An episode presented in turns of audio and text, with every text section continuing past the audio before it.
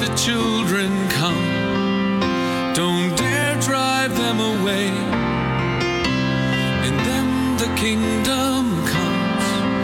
Hear the holy, foolish things they say. The springtime of their life decides the adults they'll become. So let the children come. Please let the children Children's Bible Journey, with stories and songs just for kids. We have a dramatized Bible story coming up, so let's get today's program started by singing praises to our awesome God.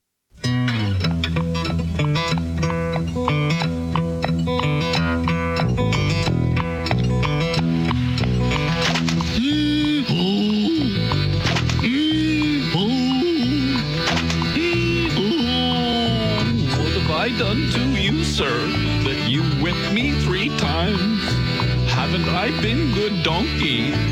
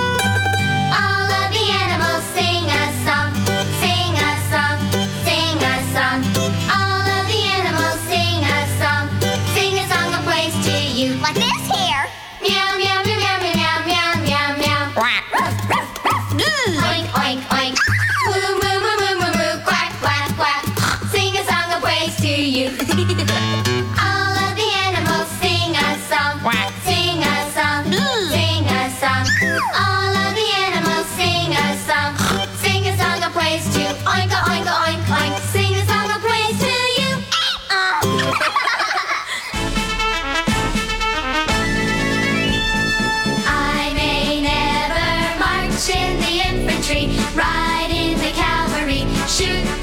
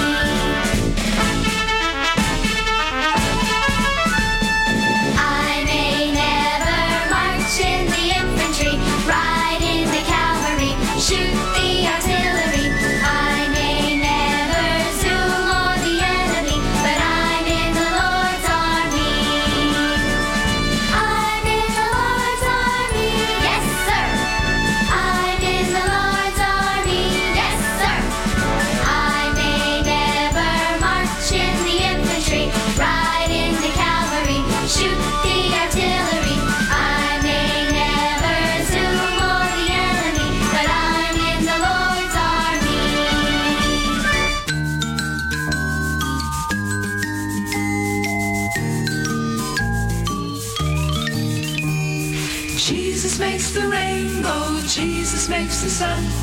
Jesus makes the day and fills it up with fun. Jesus makes the moon to shine at night, and Jesus makes the stars so bright. Jesus makes the kittens, Jesus makes the pups, Jesus makes the chickens and the little ducks. Quack, quack, quack, quack. Jesus makes the bunny smooth as silk, and Jesus makes the cows warm milk. Jesus makes the flowers, Jesus makes the trees, Jesus makes the rain and makes the gentle breeze. Jesus makes the grass so fresh and green, and Jesus makes the air so clean. Jesus makes the mom and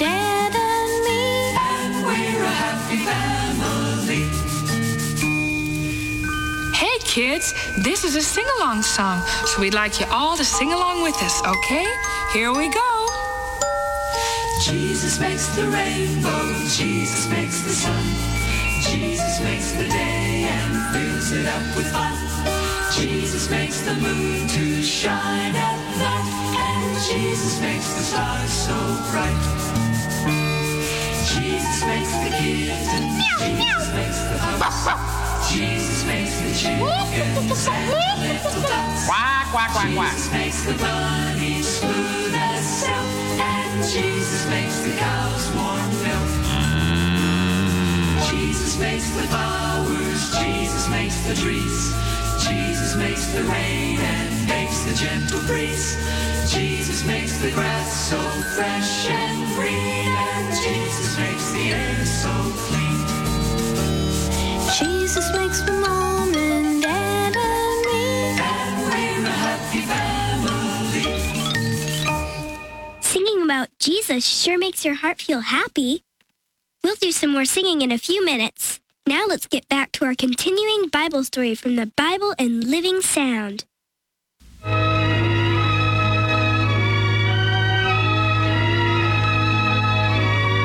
And the people of Israel moved on from the wilderness of Sin, according to the commandment of the Lord, and camped at Rephidim, where there was no water for the people or animals to drink, so that they once more complained. Mommy, Mommy, I'm terribly thirsty. Can I have some water? Can't you understand that I don't have any water to give you? Father, did you find any water? No, Mother. There isn't any water anywhere. Oh, why did we ever come with Moses? I'm sure he's going to kill us all with thirst. Go and ask him for water. He got us into this. Let him get us out. The tent is up now. Go in with the children, dear, and rest. I will go to Moses.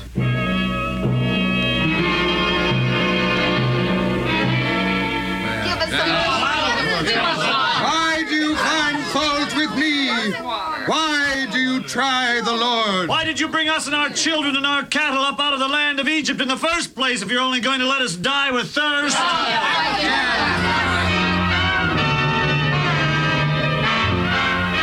Moses withdrew from the crowd and cried unto God. What shall I do with this people, angel? They are ready to stone me. Pass on before the people, taking with you some of the elders of Israel, and take with you the rod with which you caused the parting of the Red Sea. God shall stand before you on the rock at Horeb, and you shall strike the rock, and water shall come out of it, that the people may drink. Where's Moses going anyway? Perhaps he's trying to desert us. Why, why, he may even leave us out here to die. Oh, I doubt if Moses would do that. Where is Moses going, Father? Looks like he's going up in that mountain. We're stopping by that big rock. Why, Father? I'm sure I don't know. The pillar of cloud is over the rock. I wonder. Wonder what, Father? I. I don't know. But I do wish we had some water. Father, Moses is striking the rock, and and the rock is splitting. Just look at the water flowing out.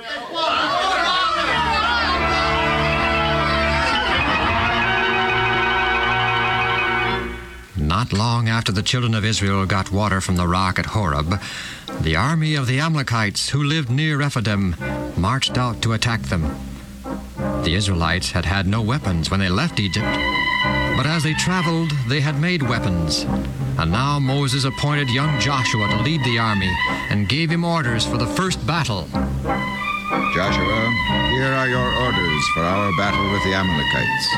Choose twelve companies of your best men and prepare them for battle. Tomorrow I will stand upon the hill overlooking the plain. When I hold up my arms, it shall be the sign for you to advance. When my arms are at my sides, you shall fall back. The Lord will protect us. Uh, I shall be out for a few hours tonight. Joshua has asked a number of us to find out how large the Amalekite army is. Do be careful. I don't like the idea of your spying on the Amalekites. What if you should be caught? Don't worry, my dear. The same God who provided food and water for us will also take care of us tonight.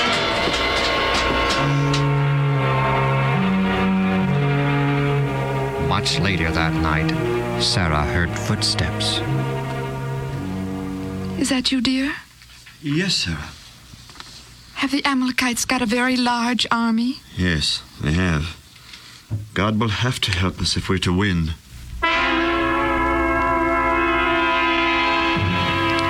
Sharon, let's climb the hill and watch the battle today. Father will be fighting. Is Moses going to fight too? No. Father says Moses will be on top of the hill where we are going.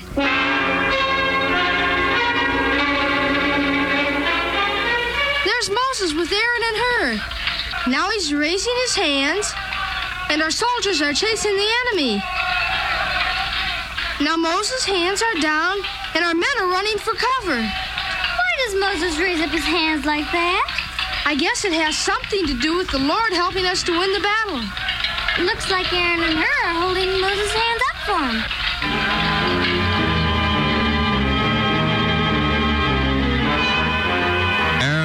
Held Moses' hands up until sunset, and under the blessings of the Lord, the Israelites won the victory.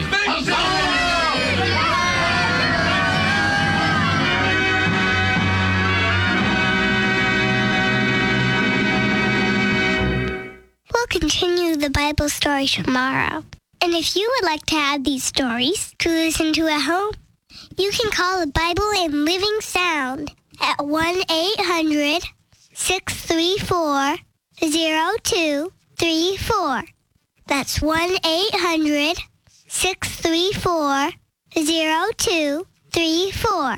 Now, here's some more music before we have to say goodbye. See, God promises to comfort me.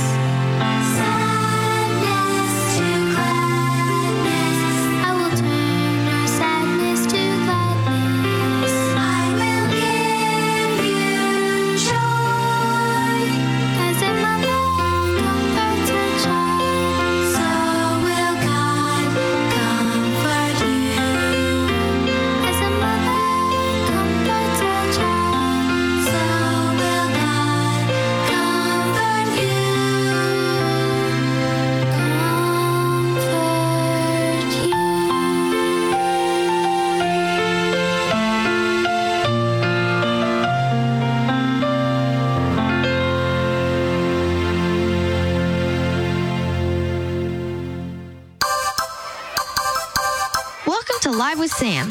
I'm Sam here on the school playground to learn more about health. Let's talk with Jason, the captain of the soccer team. Jason, what's the secret of your amazing success? I never kicked the ball. How do you keep from kicking the ball? By letting other people do it. But how do you explain the fact that your team wins so many games? Everybody else is really good at kicking the ball. All I have to do is say, hey, go over there and kick the ball. And they do. Works great. So you run around the field. Right. Shout at your teammates. Right. Never kick the ball. Right. And win the game? Weird, huh? Let's talk about you. You seem to be in such great shape. Running and shouting takes a lot of energy. You can burn a lot of calories doing that. I'm sure kicking the ball takes a lot of energy too, but I wouldn't know. So, what I hear you saying is that to be in good shape, you need to do a lot of moving, running, shouting, stuff like that. When we score a goal, I jump up and down. That's good for me. And when we win a game, we all bump into each other and slap our hands together. There's 100 calories right there. Do you have any interest in any other sports? Baseball. I love baseball. Just one problem. Let me guess. You can't hit the ball. I'm planning on being the world's first professional pinch runner. This is Sam with Live with Sam. Goodbye.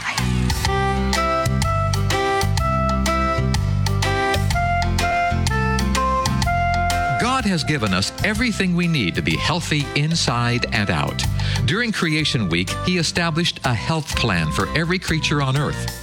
To learn more about healthy living and about the God who created us all, go to kidsbibleinfo.com.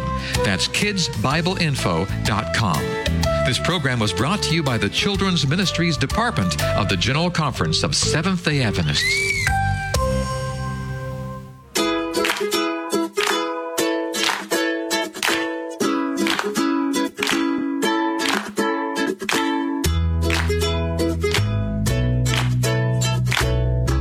Hi, boys and girls. This is Ms. Kathy. I'm so happy you've joined me today for another story just for you. Today's story is Chapter 6 Nightmare.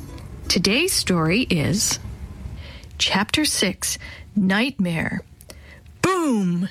Chris awoke from a sound sleep. He sat up in his bed and heard a loud noise outside. Boom, boom! He heard it again. A sound like hissing rockets came next.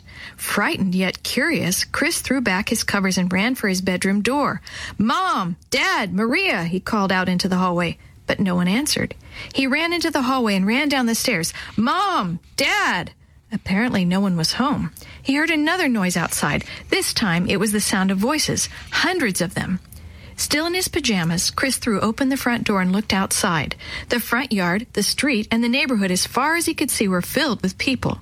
Most were still in their pajamas like Chris. He recognized many of his neighbors. Then he saw Maria. Maria! Chris called. Maria, what's going on? Maria stared up into the sky. Chris's voice made her look at him. Chris had never seen her look so beautiful. Oh, Chris, he's here. He's finally here. Chris walked toward her through the crowd. Who's here, Maria? Why, Jesus, of course, she said. Maria turned back toward the sky. Chris looked up to where Maria was looking. A blast like a hundred Fourth of July celebrations almost blinded Chris, and he looked away. Come on, he heard Maria saying. It's time to go. Go? Chris asked. Go where? Chris ran to catch up with Maria, but Mrs. Schumacher, their neighbor, ran between them. Why didn't you tell me? she asked, pushing herself in front of him. Why didn't you warn me that this was coming? What are you talking about? Chris asked, trying to get past Mrs. Schumacher. Maria, don't leave me. He slipped past Mrs. Schumacher in time to see Maria, still in her pajamas, lift off the ground and fly into the air. Maria, you're flying, Chris said. Chris, come on, Maria said. Chris? He saw Mom and Dad and his little sister Yo-Yo suddenly rise into the air along with Maria. Chris, come on! Chris looked off above the crowd and saw several others lift off the ground. He saw Jenny, Sammy, and Dee Dee among them. Then he looked down the street and he saw Willie running toward him. Willie, you can walk, you can run, Chris said, forgetting everything around him. Isn't it great? Willie said, jumping up and down for joy. Come on, you'll miss the party.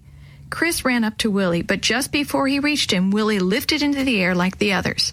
Come on, Slowpoke, Willie called down to him. Let's go. Willie, wait for me, Chris said. Maria, Mom, Dad. Suddenly, Chris noticed that it was getting darker around him. The sky was not as bright as if car headlights had passed and left the night's darkness to surround him once again. Chris began to sob. What's the matter, wimp? Chris turned to see Ryan standing beside him. They're all losers anyway. You're still here with the tough guys, the cool guys. Come on, let's have our own party.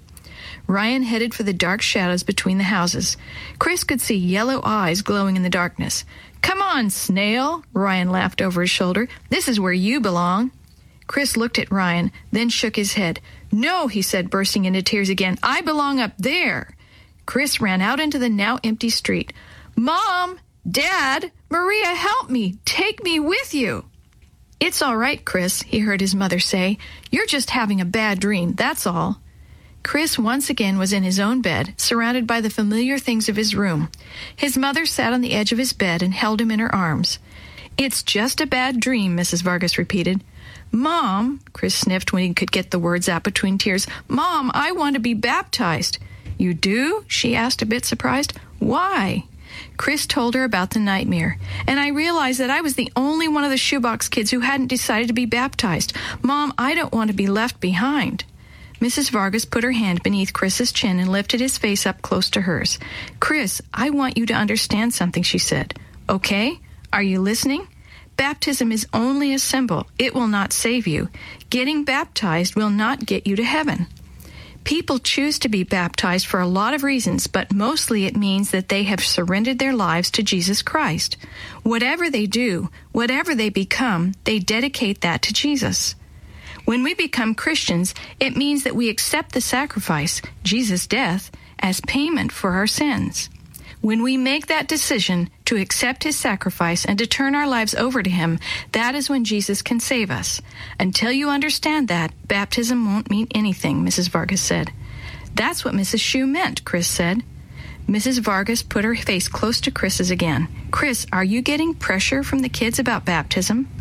Chris looked down and nodded. Most of my friends think it's great, but Ryan says that it's for losers. Well, what do you think? Chris didn't say anything. No one should feel pressured to be baptized, Mrs. Vargas said. You need to take your time and decide when you are good and ready. Remember, she said, pointing a finger at him, it's only a symbol of what's going on inside. There's nothing magic about it. Mrs. Vargas kissed Chris on the cheek. Do you feel better now? Chris nodded. Feel like you can go back to sleep? He nodded again. Good night. Remember, I love you, and God loves you. The door closed, and Chris snuggled down in his blankets. He didn't feel quite so confused as he did. He drifted off to sleep, dreaming of fluffy white clouds over a field of mustard yellow flowers.